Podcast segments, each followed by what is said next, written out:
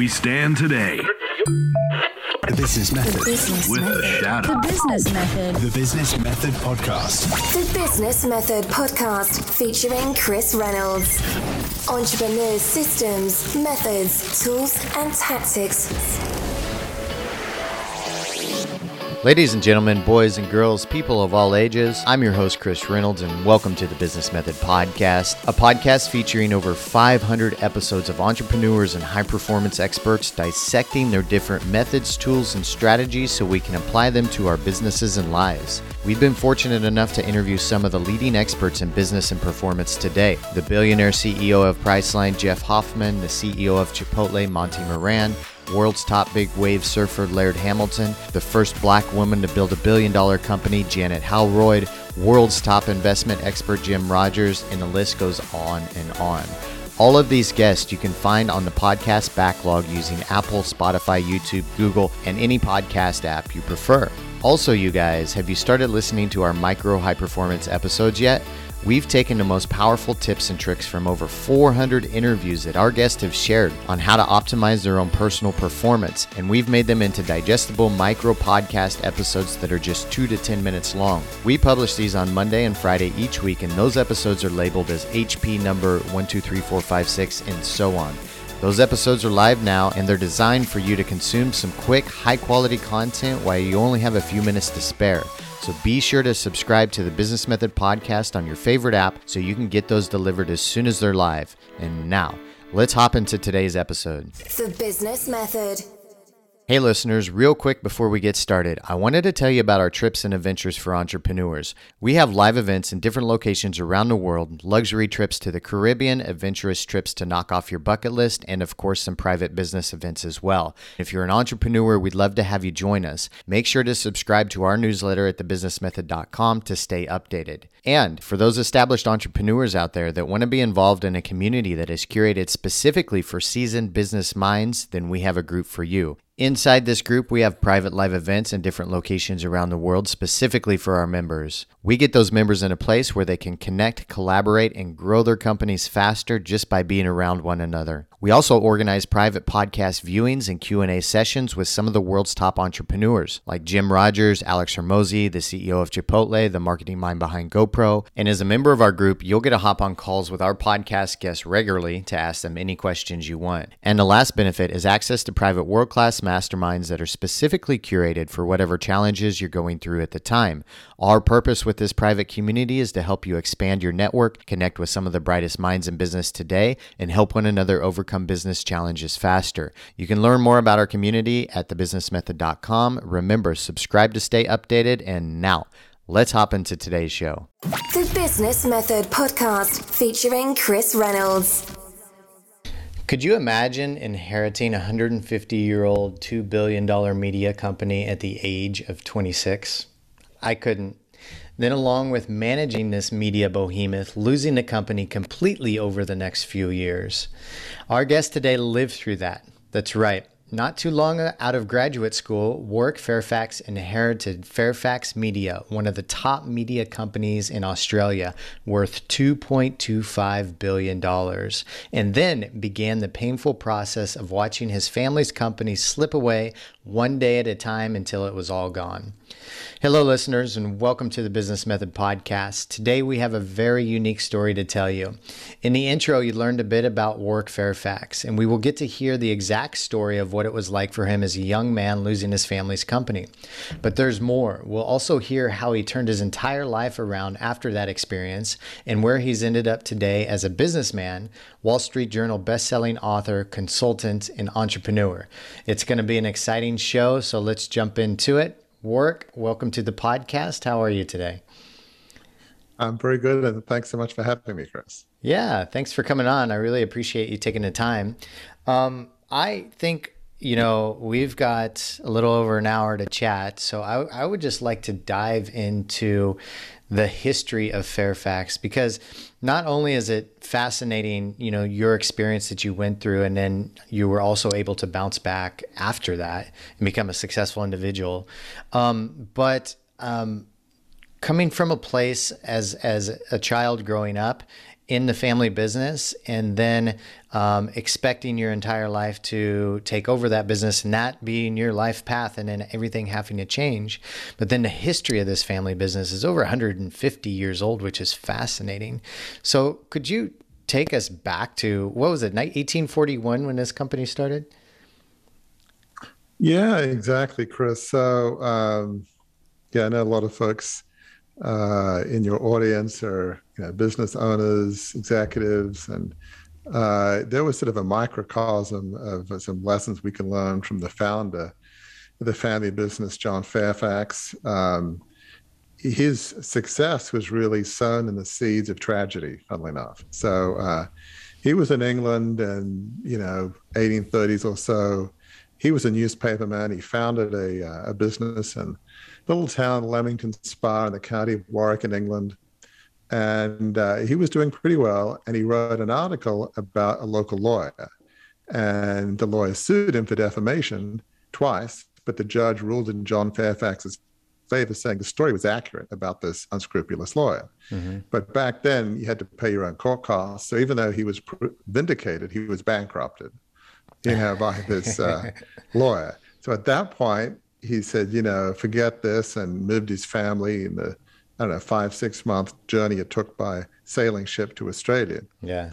Uh, he ended up uh, buying a uh, the Sydney Morning Herald with the partner, and that grew to be a very large business. So it's a case of, he could have said at that point, you know, I mean, why bother founding a business? That these unscrupulous people will stab you in the back. Life's not fair. Even when you win, you lose. Right. You know, I mean, that's ridiculous. The judge says you win, but he loses anyway. Right. Uh, so anyway, this company grew to be a very large uh, family business. Uh, it had uh, newspapers, magazines, newsprint mills, uh, T V, radio stations. It had the Australian equivalent of the New York Times, Wall Street Journal, um, and Washington Post. seven hundred million odd in revenue, four thousand employees. It was a massive company. Wow. So I was the fifth generation, uh, you know, the the great-great-grandson of the founder, John Fairfax. So growing up, it was a little bit like growing up in the royal family. Um, mm. So to not go into the family business would be a bit like Prince William saying to his dad and grandmother, I'm just not feeling the whole royalty bit. You know, yeah, and yeah. Look what's going to happen to Prince Harry. I mean, it's not easy to get out. Uh, right. The British public don't like it, you right. know, uh, frankly. So, you know, I've never been in the military, but it was this sense of duty on a country. And we weren't just making widgets. We were producing uh, quality media to help uh, the nation of Australia. Yeah. We weren't like uh, media magnets that just kind of pay for play. Hey, you know, you want a good story? That's great. There are other media barons that have this philosophy is, oh, you know, the prime minister's a mate of mine. Yeah. So therefore we'll have good press and, you know, we'll all, all be good. You know, he'll pat, you know, he'll do stuff for me. I'll do stuff for him. And we were never like that. It's, you know, we would uh, encourage our journalists to be independent, and you couldn't quote unquote, you know, buy the Fairfax media. Mm. Uh, you know, we would, you know, rightly or wrongly in terms of our editorial and art and, and uh, newspaper columns, we would always try to, um, you know, if people need to be exposed, they would be exposed, you know, politically or, or otherwise. So that was, you know, so my whole life uh, leading up to the two point two five billion dollars takeover in eighty-seven, I, you know, uh, some kids of wealthy family businesses, as folks will know from media or even Hollywood, you know, they drive Ferraris, they do drugs, substance abuse. That's a common narrative right. um, in movies and in life. That was not me. I was, quote unquote, the good son, not the prodigal son. I kind of worked hard, you know, took life seriously, got my undergrad at Oxford, like my dad and some other relatives, worked on Wall Street, got my M B A at Harvard Business School. So, um, yeah, I just felt like this was a sacred cause, and uh, that just increased expectations exponentially because I worked hard, mm-hmm. tried to be humble. So basically in the lead up to the major event, what precipitated it was my dad died in early eighty-seven. He was a lot older than me. I was from marriage number three. He was in his eighties. Uh, there was a sense that uh, from him anyway, my parents, you know, he was no longer in you know, control, so to speak. that the company wasn't being well managed, wasn't being run along the ideals of the founder. Company was fifty percent held by the family, the rest publicly held. Uh, the public uh, share price of the company rocketed up. It's the eighties. People felt like the company was in play. Uh, so I felt like I needed to do something to preempt any hostile takeover and bring the company back to the ideals of the founder, have it be well managed. So we launched this big takeover. So whether that was a good idea or not is obviously another question we'll get into. But I was this young, naive, idealistic crusader. Terrible things can happen out of youth, naivety, and a crusader mentality. And it did for me. So that's kind of the the backstory leading up to the, the big event, I guess. Now, you mentioned this, but I want to put it in context again for the listeners. Um, so Fairfax Media um, was influential in the history of Australia, you know, because in the early mid eighteen hundreds, that's when Australia, like America, was really being established and starting to be governed and structured, right? And then you have Fairfax Media, which is the equivalent to Wall Street Journal, Washington Post. Um, so like politicians were paying attention to what you guys were saying, because if you, like, Fairfax literally had the power to influence a person's career uh, politically. And so that is a significant organization. Not only is it a two billion dollars company, and you guys had like newspapers, television stations, and radio stations, like all in a conglomerate, correct? Yeah. Exactly. Yeah. Exactly. And and so this was a um, a bit of a pillar for the history of Australia, you know, through through throughout those times. And and then here you are, you know, you know, twenty-six-year-old guy, you know, out of grad school, uh, well-educated, you know, your dad brought you up in this this environment. You're like, I'm going to take this over. But I thought something was interesting. Um, back in nineteen thirty, was it your grandfather that took the company over when he was twenty-eight? Was that, is that correct? Yeah, yeah. So uh, what happened is actually with, with my dad was, um, mm-hmm. you know, he'd finished college at Oxford, and his his dad died of a heart attack. In fact, I think on a uh, on the golf course between the seventeenth and eighteenth uh, tee, funnily enough. And so my dad at about at about my age, give or take, I forget, maybe twenty-seven, somewhere around there, he ended up um, basically being in control. He was considered the heir, and pretty soon after became managing director. So at about a similar age to me, um, you know, he was in a position where he was the leading figure in the company, which he was for, I don't know, forty plus years after that. So mm-hmm. yeah, that, that's an interesting, um, I mean, he didn't need to take over, take it over, but he was in that leading position, pretty much close to the same age as I was. So that, that is an interesting coincidence, actually. Yeah. yeah. So, so it wasn't like the first time it had happened. And, and so they probably had some confidence that, oh, it's been done once before, you know, work will be all right. Well, let's, yeah. Uh, let's send it. Let's have well, it try I mean, it the out. thing is, it, it, yeah. I mean, in my case, I was, the rest of my family considered a hostile takeover back then. He was just mm-hmm. uh, inheriting it. But yeah, I mean, if, if I'd done things differently, uh, they might have, you know, and if somehow I didn't take it over and somehow it was in leading position at that age, depending on how I handle it, since I worked hard, yes, there was a precedent for somebody young being in a leading in a leading role, but the way I did it, it just um, angered my the other large share, uh, you know, blocks of shares who were controlled by the family. They didn't want to be in a you know fa- in a family business controlled by a twenty-six-year-old where I'd have all the decisions and. Mm-hmm. So they sold out, and uh, October eighty-seven stock market crash happened, which hurt our asset sales. So by the end of eighty-seven, we had an unsustainable level of debt. I did bring in new management that increased operating profits eighty percent the first year. Mm-hmm. I suppose validating my thesis that it wasn't optimally managed, but the debt was so high, it didn't matter what was happening at an operating level. What so was the debt later, around? Just curious. Uh, like five hundred. Let's let me think. Um, it was probably at least five, seven hundred million um, by the end of eighty-seven. Actually, probably that's a good question. Probably more. Might have been north of a billion. Come to think of it, uh, the numbers all get so big. It's but a lot. Um, yeah. It was it was basically unsustainable, and then by the end of um, nineteen ninety, Australia got in a big recession, and newspapers are very cyclical, and so we had to file for bankruptcy. So pretty much as soon as I started the takeover, it was doomed to fail. Mm. So, you know, you ask yourself, you know, I had a Harvard M B A. I launched the takeover a few months after I graduated. It wasn't like it was that far away from my classes. Right. How could I have made so cataclysmic assumptions? And there are always reasons, but uh, yeah, it was. It's pretty amazing that um, I did what I did, given failure was, I wouldn't say guaranteed, but pretty close. Yeah. Not too many people make business decisions going into it when a rational person would say your chance of success is, I don't know, one percent, five percent. Yeah. You know? Yeah. Yeah. Most intelligent people then say, I don't think I want to go ahead with that decision. Yeah, exactly. And, and but like I did. I, sorry, go ahead.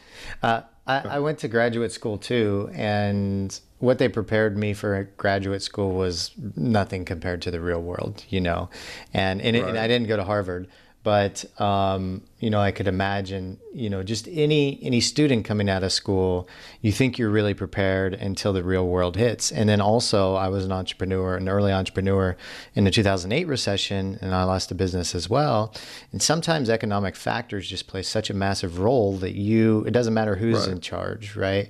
And and there's a lot of debt there. There's a lot of just moving pieces. Family wasn't happy. Investors weren't happy, you know. And so it makes takes a, a, a big toll on somebody. But on top of that, your dad your dad had passed away just the year before, right? Right. Yeah. Yeah. I mean, I think one of the things that important for listeners to understand is it doesn't matter how smart you are. Sometimes, often emotional factors will impede your judgment. Yeah. And that's probably what's one of the leading causes of business failure, probably the economy and market shifts. But up there is emotional factors that cloud good judgment and stop you listening to people that you need to listen to. So in my case, some of the backdrop for why I made such a cataclysmically uh, terrible decision was uh, in nineteen sixty-one, uh, some other members of my family, uh, after my uh, ugly divorce from my dad's second marriage to my mother, the third marriage, he said, well, we need you to take a bit of a break from being chairman for a few months while all the dust settles, which, you know, he didn't really appreciate. And then in seventy-six, like, uh, you know, uh, sixteen or so uh, years later, uh, other members of my family removed him as chairman. He was seventy-four and great health, you know, mental acuity was very high. And uh, he felt like just stabbed in the back. I was, you know, mm. uh, probably about fifteen at the time. So did that have some subliminal, subconscious influence in me? Probably, not consciously, but it's like, mm-hmm. why should I subconsciously care about these other members of my family when they stabbed my dad in the back? Yeah. Once they tried to, second time they succeeded. So um, that and my dad dies, and gosh, I want to preserve his legacy. And so it, it, it was sort of a point where I was sort of hell-bent on doing this. And I wasn't really listening to the, what, what I should have listened to. Here's another good example, which will give listeners some pause. In uh, first part of eighty-seven, I consulted some top uh, merchant bankers, which is the U S equivalent of investment bankers, you know, the blue chip, the best of the best, the equivalent of like a Morgan Stanley, Goldman Sachs, people you do when you're about to make a big takeover. Right. And they looked at it all and they said, you know what, Warwick, uh, the numbers don't add up. It does not make sense. Uh, if and when there is a hostile takeover, then rally the family, and that's a better play. Being young, naive, I felt like, well, that, that's not what I want to hear. They're not taking me seriously. I'm right. just this young twenty-six-year-old, so that's not what I want to hear. And so then this is the era of corporate takeovers. I went with advisors who had been advisors to some of the most successful corporate raiders in the country. They were, quote-unquote, successful, mm-hmm. but their ethics and the way of doing business is a bit different than the blue chip merchant bankers, you know? Right. And so they say, oh, can, can we do it? Yeah. Now, can we can we do it and make it sustainable will be another question, but can we make it, quote unquote, succeed and we'll get paid? And so, you know, it's not so much that what they do is wrong, but I don't think that was a particularly good fit for what I needed. Yeah. You know, uh, that was just a poor decision to ignore the blue chip merchant bankers and go with the corporate raiders takeover advisors. It's just very, it's just very different, you know? Right. Uh, I don't say you get what you pay for, but it's like, yeah, I was just so many bad decisions. But really, the, the core of the why is because my emotions clouded my judgment. I was yeah. not thinking straight. Making an assumption that other family members would stay locked into a privatized company run by a twenty-six-year-old, no rational person would do that. Right. But I made the assumption that they would. Yeah. You know, they can keep their titles. I'll work in the marketing department. And I just want to see it be well run. It was just hopelessly and tragically naive. So yeah, yeah a lot of lessons there in terms of what not to do and takeovers. yeah, yes. I, I can imagine that. And and I think a lot of people don't really understand the, the dynamic of family involved in a business, especially the bigger that it gets. Um, there's a movie that just came out recently, uh, Gucci. Have you seen it? Uh, I've heard of it. I've seen the trailers. Okay. Yeah, and obviously people talk about Succession, which I haven't seen because, I don't know, it's probably too close to real life for me to be able to handle. Fair, fair. So so if anybody wants to understand that dynamic more, I recommend seeing that movie. And um, Lady Gaga is actually the main character. And in, in the movie, in Gucci, Gucci's history is, you know, I don't know when they started, probably over one hundred years as well. Um, started Gucci clothing line, um, fashion, became a billion dollar giant. Family, the family environment and the Gucci family was so toxic and so um, vengeful over one another. And, and, and many people were just in it for getting whatever they could get out of it. And it wasn't about putting, um, you know, the right leadership in roles or, or about really building the company. It was about who had the power, you know. And at the end, all the Gucci members, uh, all the Gucci family members got pushed out by outsiders that came in and um, corporate people that came in and eventually said, you guys are just like, you, we don't want you around anymore.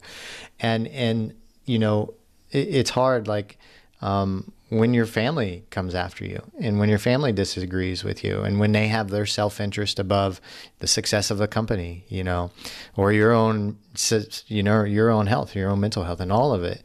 Like it's a lot. It's a lot. I couldn't imagine doing that as a twenty-six year old. Um, so, um, you know, and then bouncing back after yeah. that, which is, which is what, you know, we'll get into, but that was a, incredible that you did. Yeah. Yeah. yeah. I mean, that's a, a very interesting analogy. I mean, most family businesses, whether they be big or small, have challenges. And in, in our case, it wasn't so much that, you know, there was a bunch of bad people and other factions. Um, it was a bit more nuanced than that, but there was friction between different family members going back decades. And there are reasons, uh, but there were, there tends to be, you know, it's hard to have a, a climate of openness and trust in family businesses. So, mm-hmm. you know, I certainly didn't feel that, you know, quote unquote, a safe space where at a young age I could say, look, I know you threw my dad out as chairman in seventy-six, but what's your truth? What's your part of the story? Mm-hmm. I felt like, well, I know what the truth is. I don't need to ask them. What they do is horrifically wrong. Right. What's there to know? Right. Yeah, you, countries feel like they know the truth. The other country's the enemy. Mm, you know, political it's parties. Just an age-old. Yeah, exactly. Right, exactly. If you're an R or D, you know, you're the enemy, and I don't need mm-hmm. to know know you what you you're evil and all that kind of deal. uh, it, it it's a common parable, and it, it was the same. So it's just when there's power and money, people jockeying for position, who's going to be the heir, and uh, you know, who's going to inherit what from whom. I mean, power and money, it does tend to erode character and the soul, irrespective of the humans involved. Mm-hmm. You know, it just, it does tend to do that. And it, it, there aren't too many family businesses that don't deal with that. Mistrust, fear, jockeying for position. And yes, in some cases, uh, and maybe other families, uh, it's all about the cars and the nice houses and, oh, let me have that, the bigger jet and the house in Monte Carlo and, right. You know, it, it's never enough. Whatever you have, you always want the next level, which right. is a whole nother story. No matter how successful you are, there's typically always somebody that's more successful. And yeah. believe it or not, wealthy people are envious of yeah. the people who are even more wealthy yeah. and more they want, powerful. They want a bigger Very yacht. Rarely will yeah. you be at the top and saying, I am the wealthiest person on the planet. I have the, I have the biggest house on the planet, the biggest jet, the, the, the most Ferraris. Yeah. I don't know who that person is, but yeah, know, there aren't too many of those. well, well, there is no top. It's a facade, right? And then if you are there, you know, a lot of people say it's very lonely because they don't have very many people they can, one, trust or one, um, relate to. And so they, and they have so much pressure at the top, you know, it's like, uh, kings and queens and, and presidents, like they, they presidents understand one another more than, you know, people of their same party because they had the same job together.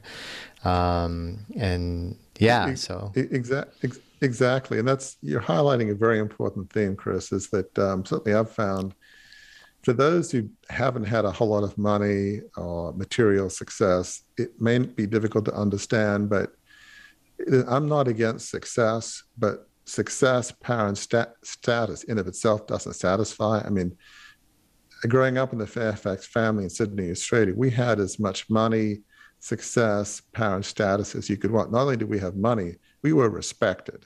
Mm-hmm. Now, most wealthy people, they want the power and the money, but they want respect too. Sometimes they do it through philanthropies, hopefully for good reason, sometimes maybe not. Mm-hmm. We had all of that, respect, status, power, but yet it doesn't make you happy. You know, right. it just it, it just tends not to. And so to me, what I found is success is fine, but significance, which we define at Crucible Leadership, a life on purpose dedicated to serving others, some altruistic goal, that's what truly satisfies. If you can have a business in which you're feeling like you're making a difference in other people's lives, yeah, you can actually get to the point where you can be successful and enjoy your life and maybe not feel quite so guilty, you know? Yeah.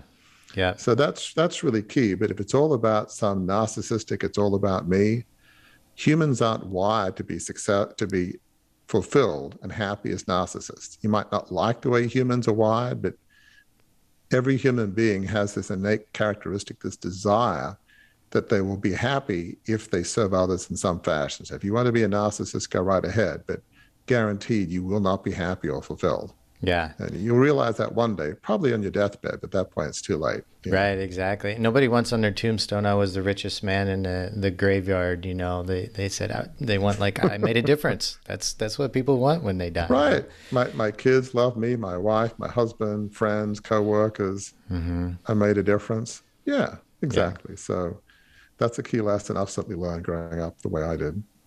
So it was um, about a three-year process from when you took over Fairfax to when then um, and it was pretty much gone. Um, could you take us through some of the emotions that you went through through that process? Yeah, I mean, as soon as the company was taken over, or we took it over, I felt a bit like a, a deer in the headlights. We were in refinancing meetings constantly. I mean, there was a time in which we met with some investment bankers in New York, went back to Australia, and like a day later, no joke, I got on the plane to go back to New York. You know, mm-hmm. It's like a twenty plus hour uh, flight. flight. It's yeah. not, it's not quick. Uh, and so I brought in new management, which as I mentioned, they did a good job, but I was so out of my element, so didn't want to be there that I did everything you shouldn't do. Did I, you know, manage by walking around, encouraging journalists and other staff? No. I never went there because I felt so uncomfortable when I would go in the elevator in, in the morning. I just wanted to get out of there. I just felt like I don't want to be here. But you see, I was one of the other big lessons. I was living somebody else's life, not even my dad, probably the founder. I was just, I'm a reflective advisor. I like writing and, you know, uh, uh, blogs and other things we do at Crucible Leadership, but running a large business, being in the limelight, mm-hmm. That's not me, but it was too late at that point. And so yeah. those three years were painful. There's numerous refinancings, but it got more painful when the company went under. The day it went under in December nineteen ninety, we had three T V networks on our door. I was married by then. I met an American girl in Australia, and that's one of the reasons we've lived in the U S for thirty plus years is A, I could, because I was married to an American, and B, I'm happy to get out of Australia. So I felt like escaping from a gilded prison. Australia's a wonderful place, but not for me. Right. Certainly back then. But when the company went under, to have the equivalent of A B C, you know, N B C, C B S on your doorstep, right. You know, T V cameras, and you know, it was national news. So the years after was just so, so difficult. In the nineties were difficult years. I felt like I let my parents down, my ancestors. I caused friction. within the family. Yes, they sold out and probably got hundreds of millions of each major block, but still, that wasn't their choice, I think, from their perspective. They felt mm-hmm. forced to. Um, you had four thousand and plus employees feeling like, what's going to happen now? We felt safe with the Fairfax family owning us because they're kind of, they're going to run it with integrity. Who's going to own us now? Right. Now, yes, life went on, somebody bought it, but still to this day, you have people saying, you know, life would have been better, would have been different if we had the protection, if you will, of the Fairfax family. Right. And, you know, newspapers have been hit by digital and there's other economic and market factors that I don't know that we could have helped with, but that's another story. But yeah, the feeling like I let my family down. And in some sense, I'm a person of faith and the founder was a person of very strong Christian faith. So in my naivety, I felt like, gosh, God must have a plan somehow for me to be there. There's some divine universal plan. And I blew that one. That was soul crushing. Uh-huh. Obviously, if some universal creator wanted it to happen, it would have happened from my perspective. But yeah, this sense of I I hurt people, I made so many mistakes. It took years to recover from that. My self-esteem was just destroyed after that. I mean, I kept saying to myself, I have a Harvard M B A. How could I have been so dumb? How could I have been so dumb? Mm-hmm. Still to this day, it's hard for me to fathom. I mean, I get intellectually, I still think, gosh, why did I ignore that good advice? I mean, this wasn't me, but I don't know. So yes, the aftermath was, it was very difficult to come back from that. Extremely difficult. When do you think you, uh, you said you got, I don't want to say fully recovered, but um, kind of got back to your, your new normal? How long did it take? Well, it took years. I mean, I think some of the, the path back was, from my perspective, realized despite my na- naivety and poor assumptions, if God had wanted it to be happen, it would have. The creator, whoever you see him to be, doesn't need our stuff. You know, we're loved just because of who we are. Mm-hmm. Having a wife that loved me for who I was, he didn't, you know, she didn't need millions or billions. You know, we weren't out on the street. We were okay. Having a young family, they just knew me as dad. I have two sons and a daughter. And then I began to find meaningful work that I could do, first at like an aviation services company doing some business and financial analysis. This was just pre-internet, so they didn't really know who I was. You couldn't really Google me, and I certainly didn't advertise it. Mm-hmm. Uh, but gradually I began, that that was a, that was a step. Hey, you know, I got good performance reviews. I'm analytical. Back in the day, I could do Excel pretty well. Um, You know, then I, from there, I got into executive coaching, certified in National Coach Federation, executive coach. Gosh, I seem to be good at asking questions and helping leaders think through things. And, um, you know, there was step by step that be- I began. I got on two nonprofit boards, an elder at a non-denominational church, a private school board, um, you know, um, back then. So little bit by little bit, it was almost like drops of grace. There are things that I can do, like breadcrumbs that showed I can actually be a good reflective advisor. Mm-hmm. I have a perspective on leadership, but more from an advisory perspective rather than a C E O. So I began to get a better picture of who I was and how I could contribute to the world. So, but it wasn't some big Mount Olympus vision. Uh, it was, you know, drop of grace by drop of grace. I began to see who I was as I began to do things in which I could help my other people, but also do well. It also began to heal my soul in a sense, not overnight, but bit by bit. That yeah. was probably the key path back, is finding things I could do and realizing who I was, and it was okay to be me. Yeah. Not everybody has to be Rupert Murdoch or some big, you know, media conglomerate person, and it's okay. It's yeah. okay to be you.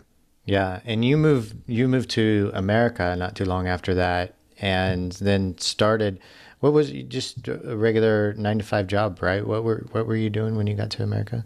Yeah, yeah. So uh, that first regular job was, you know, in Maryland where I live, um, working at a local aviation services company doing business and financial analysis. Mm-hmm. And so that was the first regular job, and yeah, I kind of dumbed down my resume, which didn't seem ethically, it didn't, you know, because I. It, I, I couldn't get a job as like an ex-media mogul, so somehow it didn't bother me. But um, as I said, pre-internet, yeah, they couldn't really Google me. I mean, you don't really Google people. Right. I guess you look them up on social media these days, but they didn't exist back then, fortunately. Yeah. So Yeah.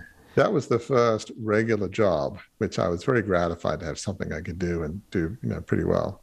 That's good. That's good. Yeah, I was I was interested in, in, in knowing how you felt about going for, you know, back to a, like a nine to five job as opposed to leaving the position you were. Um, if it was if it was relieving for you and, and more much more even fulfilling and relaxing, or or just uh, something to get by at the time. Yeah, I mean, I'm not somebody that, you know, I don't care about titles and power and, or even money.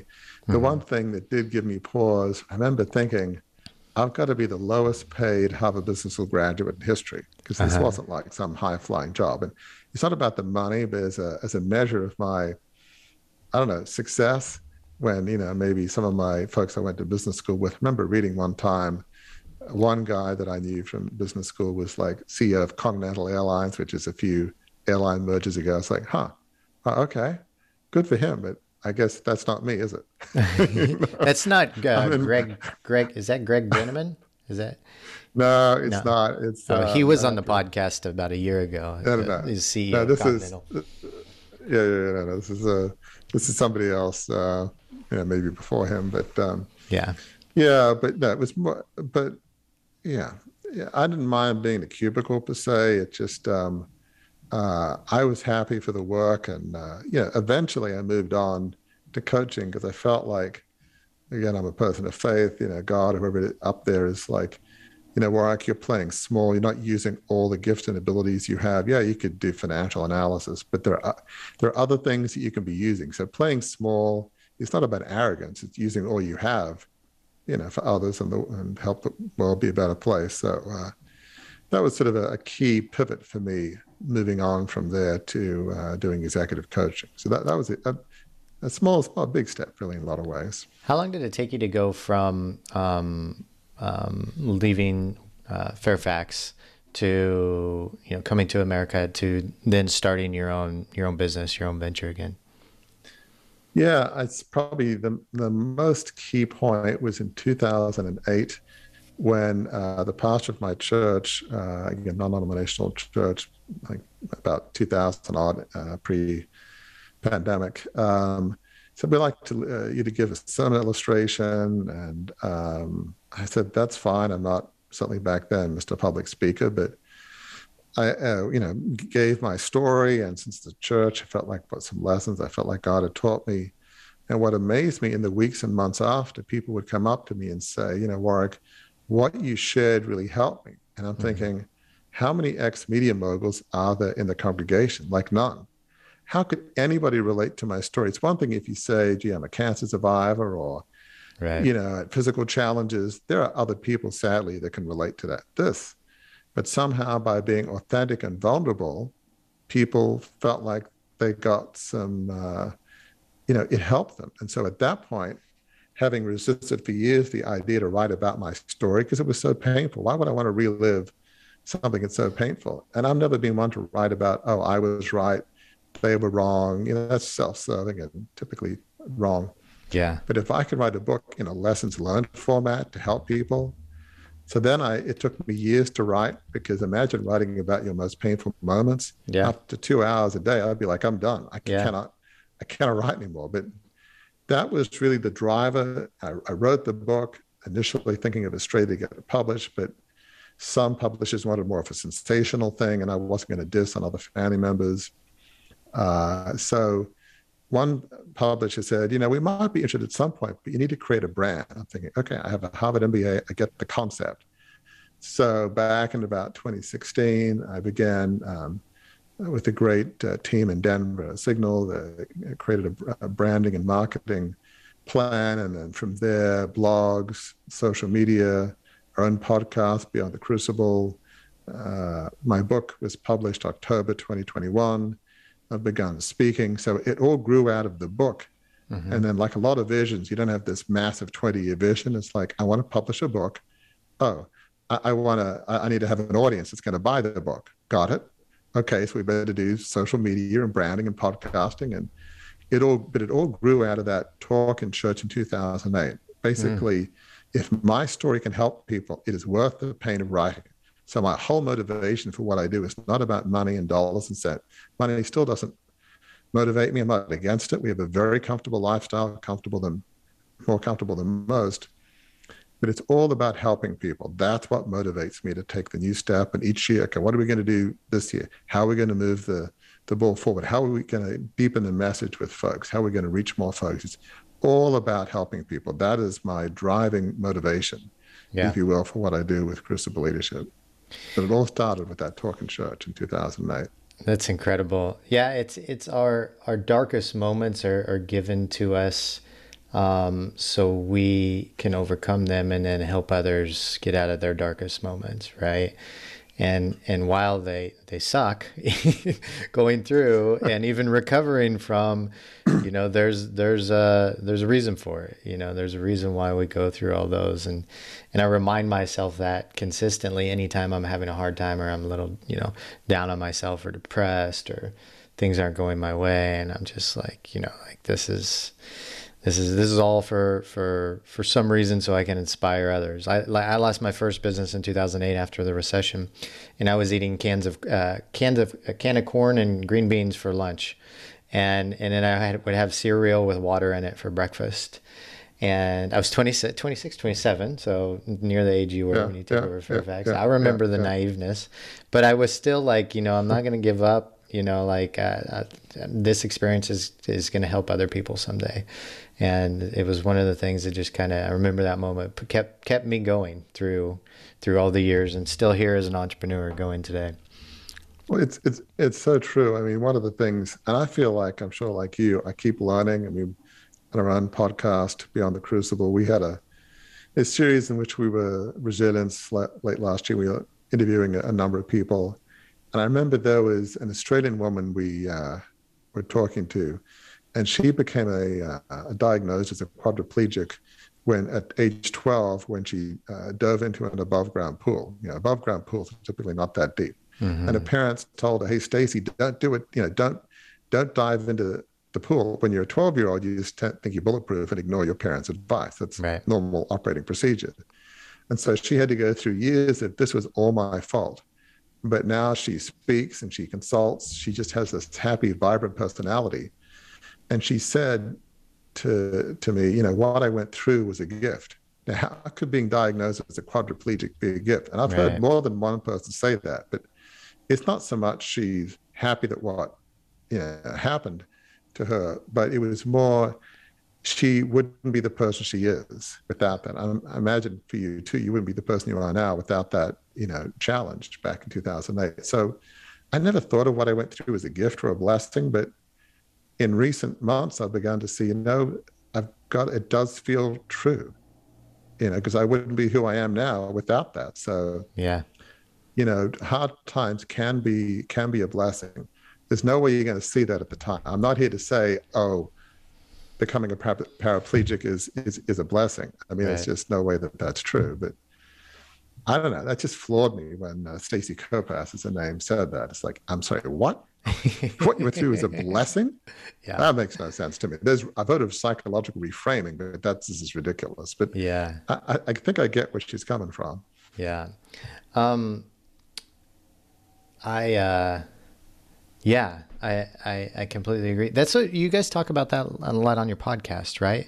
Um, you, you, you talk about people's darkest moments and then transforming and, and becoming stronger individuals and helping people. Is it all the guests that come on your show or that are, are people that have gone through things like that? Yeah, I'd say we have two kinds of guests. One kind of guest is, um, the pure crucible. Um, and basically what we say is, your worst day doesn't define you. Mm-hmm. Um, you can uh, bounce back. It's funny. I wrote a, um, a short social media post a couple of days ago because, like a lot of folks, you know, we all watch the Olympics, and mm-hmm. listeners probably remember Lindsay Jacobellis, uh, the snowboard cross, uh, uh, you know, snowboarder in two thousand six in the Turin game. She was in the lead by a, a ways. She goes over the last jump and does this hot dog celebratory deal, and she falls and comes in second. She just mm. if she just made the jump and didn't do anything stupid, she would have won. Well, Olympics after Olympics, she kept coming back and not making it. finally, at age thirty-six, she's here at the games in Beijing in twenty twenty-two, and she wins. You know, she doesn't see it as redemption, but she said, I, I wouldn't have stuck with the sport of snow, of, you know, uh, cross snowboarding this these many years, but I was driven to to try and improve the sport. She's a hero to a lot of young women who want to go in that sport. But, you know, for, for years, everybody said to her, so Lindsay, why did you do that stupid move? You know, right. year after year after year. I mean, that was really stupid, wasn't it? Yeah. And, and what do you say to that year after year? But, um, you know, it's, you know, how do you not let that define you? So that's a yes. recent example, but we have a lot of guests in which, you know, the, the darkest day doesn't define them. They, you know, they, they bounce back, they forgive themselves, they forgive others, they use their pain for a purpose. We've had folks of every gender, race, tragedy you can think of, and the path back is pretty much identical for mm-hmm. everybody. And it's, you know, it's not letting your worst day define you, think, you know, using it, your pain to serve others, forgiveness of yourself and others, find your calling, understand how you're wired. The path back is the same. And I just find that so affirming to tell people stories and to learn from them.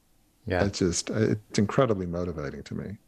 Uh, I was thinking of you before the show because along the topic that we were just, you were just mentioning, um, one of the more impactful books in my life is um, The Lone Survivor, uh, which is also a movie. And I don't know if you're familiar with it, hmm. but it's the story of Marcus Luttrell, who was a Navy SEAL, went into Afghanistan with his team, um, lost like, I think sixteen Navy SEALs. He went in with four people, all of them died except him.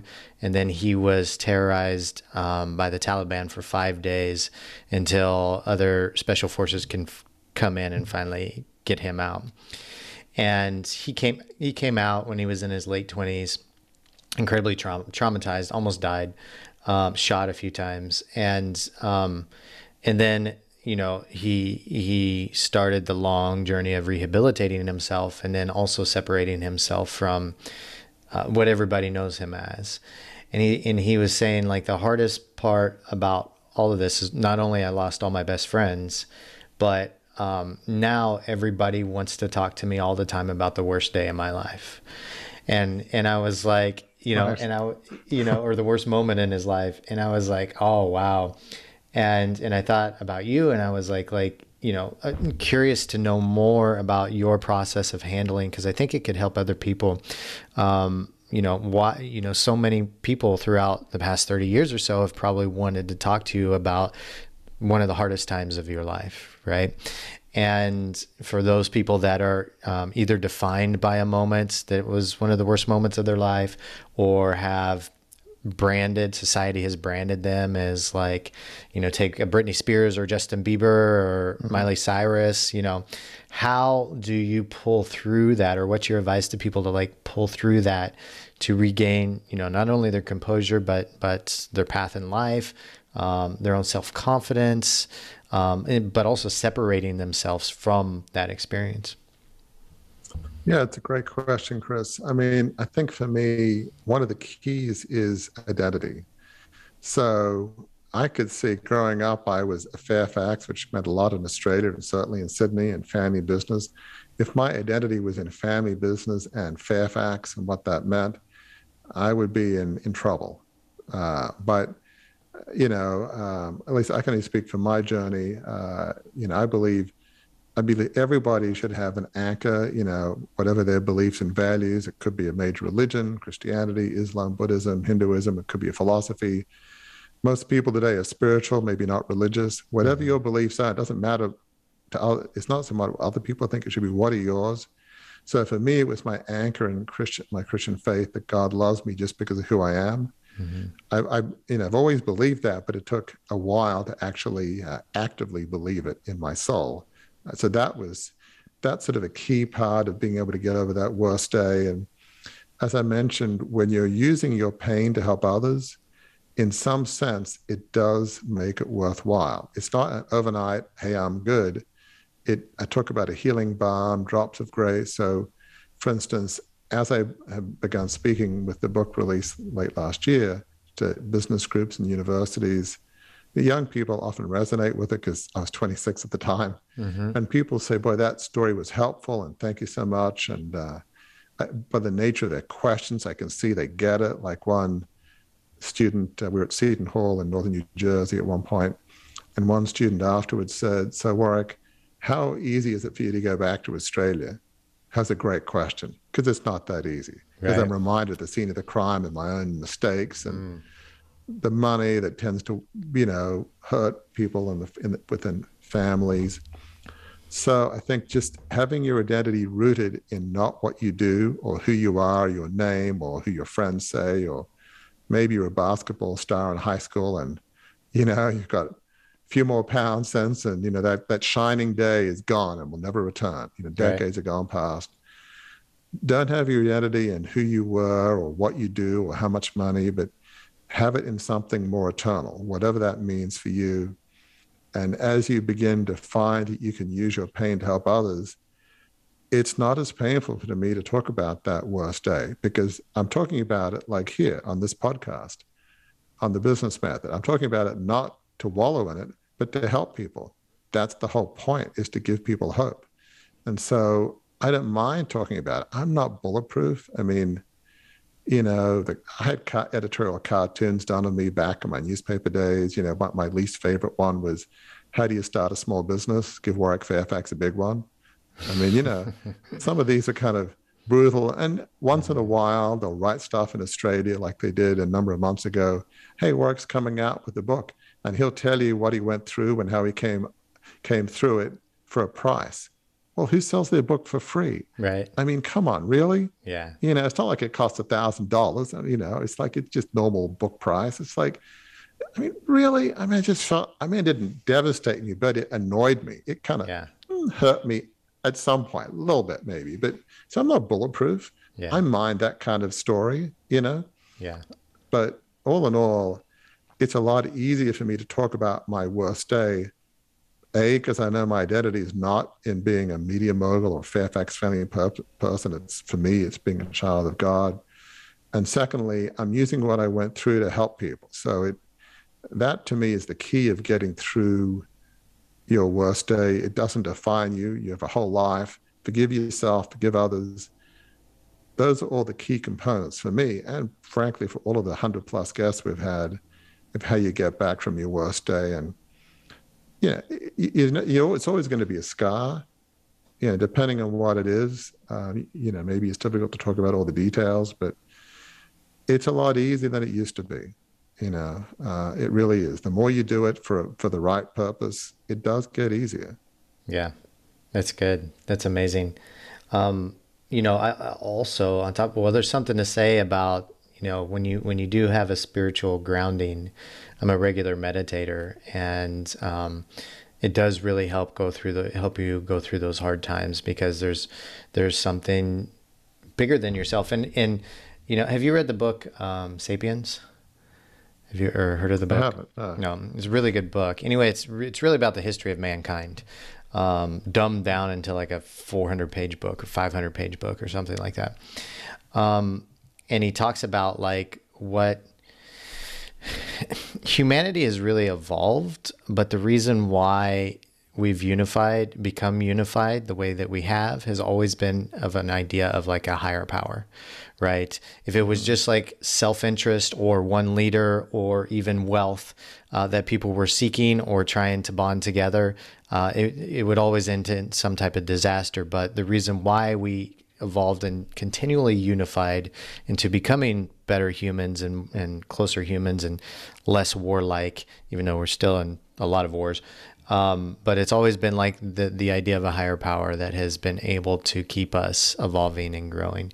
Right. And, and when you go mm-hmm. through, you know, if you do anything significant with your life, even if you just like live a regular life or average Joe life, Um, having some spiritual type of foundation will almost always help you through those difficult times. And especially like for me, like reflecting and revisiting that experience until the pain is, is gone away, um, or relieved significantly, which really helps as well. And as opposed to ignoring it and just letting it stay down, buried down inside of you. Absolutely. I think, you know, for many, and, you know, some may use meditation, yoga, other spiritual practices. It's important to have a set of tools that you mm-hmm. use. So um, I, I get angry, frustrated, sad, you know, depressed. I mean, uh, you know, just like everybody else. And when that happens, you know, I mean, for me, you know, I was a person of faith. I love uh, scripture memory. Um, you know, maybe it's First Peter five seven, cast all your anxiety on him because he cares for you. You know, Proverbs three, five, and six, trust in the Lord with all your heart, lean not on your own understanding. In all your ways, acknowledge him, and um, he'll make your path straight. I mean, whatever it is that might be uh, mantras from different uh, re- religious, philosophical perspectives, books, but whatever kind of centers your soul. Uh, I'm a person that prays. I also believe in, you know, life is, is a village. So if it's if it's personal, I'll talk to my wife. Gee, I'm angry and frustrated about something. I'm not sure what it is. Mm-hmm. We'll talk it through. And yeah, I'm afraid about this, that, and the other. It's because of my past. It's like, okay, well, that's your past. Don't, that's not who you are now. And okay, that's right. If it's business, you know, some people on my team, but you know, if I'm if I'm feeling bad about something, I'm not just going to sit there. I'm yeah. going to do something. And it starts with, for me, prayer, maybe scripture, medit- you know, maybe it's meditation, you know, from a spiritual sense. It's talking with people, getting myself centered, and it does work. You yeah. know, it's like, I don't wait for that little ember to become a forest fire. You know, I deal with it immediately. And yeah. that's what I think everybody should. You know, whatever your spiritual practices are, and to me, it, it must, not must, it often includes other people, mm-hmm. you know, because other people can help us, people who really know us, we yeah. feel safe with. I think we should all have at least one person we feel like we can talk to and talk about anything with. Absolutely. If you don't, you need to find that person. Be it wife, husband, brother, sister, you know, mom, dad, friend, somebody. Yeah. yeah. But, you know, it's, you don't don't wallow in anger and bitterness, and, uh, you know, it, it it's only get worse. You got to deal with it. Deal with Absolutely. It as soon as possible. Absolutely. And then you'll be able to make better business decisions too. Worse, as I can testify, bad business decisions happen when you got a swirl of anger, bitterness, and emotion rolling around. So, mm-hmm. you know, if nothing else, be practical. If you want to be successful in business, deal with that emotional stuff, because then maybe you'll actually listen and make good decisions. So it's extremely practical, dealing with the emotional stuff. Tell us uh, what's going on with Crucible Leadership. Tell us what, what you guys are doing there, and um, um, all the details. Yeah, yeah. Well, thank you. So, yeah, Crucible Leadership, if you want to find out kind of more about me, it's crucible leadership dot com. As I mentioned, we've got a podcast, Beyond the Crucible, where a lot of times we interview people about their worst day and how they came back, but we also interview what we call perspective guests who have a perspective on, you know, how you bounce back from challenges to lead on life and significance. Um, I'm active on um, Facebook and LinkedIn, um, have a, have a blog, and uh, have begun to speak to all sorts of people, uh, college age as well as business groups, about my story. And we're looking at twenty twenty-two, what are some other things that we can do, whether it's, I don't know, e-courses, or there's all sorts of things we're thinking of, just to try to deepen the message with folks. But for me, I'm not driven by money or financial goals. It's it's how can we broaden and deepen the message to help people. And uh, unfortunately, in in uh, the business world, very few people seem to want to talk about failure. And so I'd love if what I did was felt less unique. Maybe it's good from a marketing positioning perspective, you know, Blue Ocean Strategy, to quote Renee Malborn. And hey, it doesn't seem like a lot of people are doing this, talking about, gee, I was an idiot. And, you know, it's not so much a marketing strategy, it's just kind of what I do. But, but yeah, I mean, it's, um, I find it very fulfilling. And uh, I just wish more business folks were willing to talk about it. Early on, I did a podcast at the Harvard Business School alumni uh, group, and one of the heads of it just asked one of my team, you know, almost whispering, you know, is Warwick willing to talk about failure? Basically, mm-hmm. why did he say that? Because your typical Harvard M B A does not want to talk about failure. Right. Well, that's the whole point of what I do. So, you know, if you're a business person out there, I mean, Chris has mentioned, you know, you've had some challenges. You know, most entrepreneurs will fail. You know, they'll fail multiple times before they succeed. It's, it doesn't mean you're a failure just because yeah. you've failed. So don't be embarrassed about it. It's not who you are. So be willing. It's a, if you're not willing to talk about failure, how in the world are you going to learn from it and move on? So, you know, don't bury it. Talk about it. You know, yeah. It's really important. Absolutely. Absolutely. Well, that's fantastic. I, I, I've thoroughly enjoyed chatting with you today, Warwick. And uh, thank you so much for being open to share your story with us about one of the most difficult times in your life and, and how you overcame it and then what you're doing now. And so, um, yeah, and I really, I really liked that, um, you got into the juicy details about like getting over it and then pulling yourself out and, and making it, um, something about helping others. And so I do appreciate that. Is, is there any final words of wisdom you'd like to drop off for our listeners before we wrap up? Well, thanks again, Chris, for having me. And I'd say for those listeners, if today's your worst day, maybe you've uh, lost a business, maybe something terrible has happened to you, your worst day doesn't have to define you. There, there is hope. You can live a life of significance, a life on purpose dedicated to serving others. But no, it's not going to be easy. And it could take a long time to come back. But just think of what's one positive step I can make today. Maybe it's talk to a friend, talk to a loved one, begin to dream about how what I went through can help people. But, you know, your worst day doesn't have to define you. Think of, you know, what's what's one small, it could be a micro baby step. What's one small step I can do today? And I know it sounds trite, but enough of those small steps does add up to a lot of progress as you look back. But it just, you, you got to be having the, have the courage to take what's one small step about how small I can take today. Yeah, that's well put, my friend. If the listeners want to reach out and learn more about what you have going on, crucible leadership dot com, is that the best place? Absolutely. And again, active on uh, Facebook under Crucible Leadership and active on LinkedIn under Warwick Fairfax. Warwick with the silent W there in the middle. Uh, but uh, it's more, so anyway, that's uh, some ways you can get hold of me. Podcast Beyond the Crucible on all the platforms. Exactly right. Okay. Exactly right. Very, yeah. very good. Warwick, thank you so much for coming on the show and sharing all your tips and tricks and experience with us. We really appreciate it. Thank you so much. Thank you, Chris. Really appreciate it. And listeners, we're going to stop there. Thank you guys for tuning in once again, and we'll see you on the next episode. Goodbye, everybody. Hey listeners, thanks for joining us. And once again, we wanted to remind you about our adventures and trips for entrepreneurs in our private community. If you enjoy luxury trips to the Caribbean, going on bucket list adventures around the world, or just traveling to connect with other established entrepreneurs, then be sure to subscribe to our newsletter to stay connected at the business method dot com. That's the business method dot com. Thanks for joining the show today, and we'll see you on the next episode.